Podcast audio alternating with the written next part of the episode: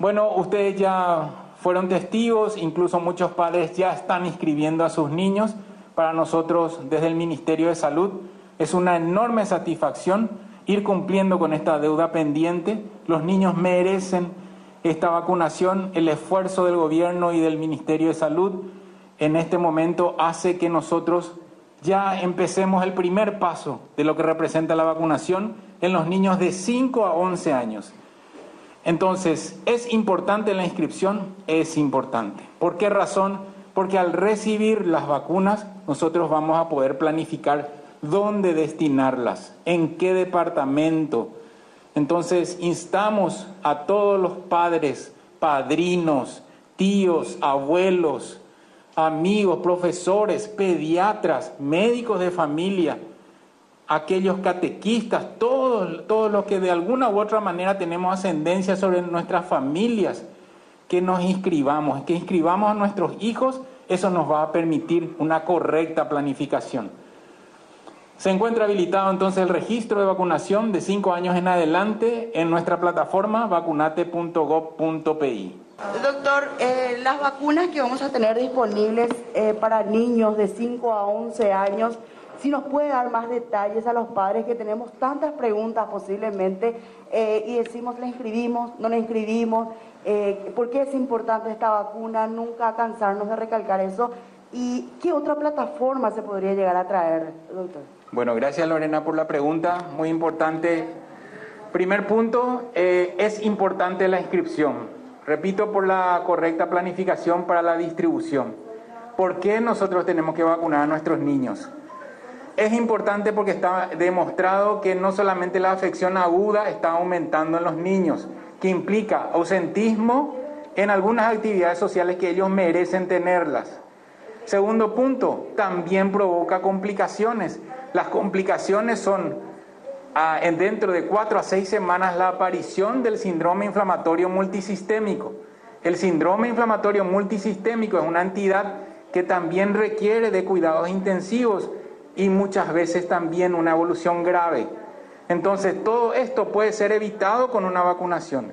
Hemos visto nosotros que el contagio está ocurriendo de los adultos a los niños y los niños no tienen vacunas. Por lo tanto, si estamos en los umbrales del inicio de la actividad escolar, con mucho agrado y después de pasar tanto tiempo de angustia para los niños, tenemos que vacunarlos.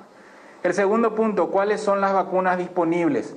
Nosotros vamos a tener por el esfuerzo, como decía, del gobierno y el apoyo de, de Brasil, 500 mil dosis de CoronaVac, que son vacunas de la plataforma Virus Inactivado, que están demostrados históricamente ser seguras. Incluso hay vacunas frente a otras enfermedades administradas en niños que hace tiempo lo venimos haciendo. Si nosotros nos centramos en CoronaVac, Nada más tenemos que ver los ensayos clínicos que se hicieron, así como también la experiencia en Chile, por ejemplo, o plataforma de virus inactivado en Argentina y en Colombia. Y vemos la cantidad de niños que recibieron estas vacunas y la absoluta seguridad de todas ellas. ¿Cuáles son los efectos adversos que puede tener? Dolor en el sitio de inyección, como cualquier vacuna. Puede haber enrojecimiento, en ese sentido, puede haber un poco de picazón y los efectos graves son prácticamente nulos porque es una plataforma, insisto, ya muy conocida. ¿Es efectiva? Claramente tiene también su porcentaje de efectividad. Entonces, en este momento nosotros podemos decir que aguardamos nada más el traslado de estas vacunas para el inicio con esta plataforma. Paralelamente, el gobierno, el Ministerio de Salud, está haciendo gestiones para dar otras opciones también a los padres y pediatras, como por ejemplo plataformas de vanguardia como ARN mensajero. Y nos referimos a presentación pediátrica de Pfizer, que también ya tiene autorización de uso en nuestro país. Son también vacunas seguras, son aquellas que fueron sujetas a ensayos clínicos en niños, con una absoluta este, seguridad y efectividad demostrada en los resultados. Por lo tanto, si hablamos de garantía de estas vacunas, el Paraguay no actuó en forma lenta, el Paraguay actuó en forma sensata como para optar con estas vacunas, porque es sumamente lamentable que un niño esté internado porque sus padres no estén vacunados. Porque es sumamente lamentable que un niño esté en terapia intensiva hoy porque sus padres no estén vacunados. Entonces vamos a avanzar primero nosotros los adultos en el ejemplo, vacunémonos y vacunemos a nuestros hijos.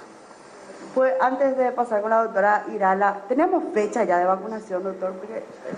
Bueno, eh, Lorena, nosotros lo que tenemos es la confirmación de que esté presto la cantidad de 500 mil dosis en el Brasil para el retiro, que esto será el 14, me confirmaron hoy de Relaciones Internacionales.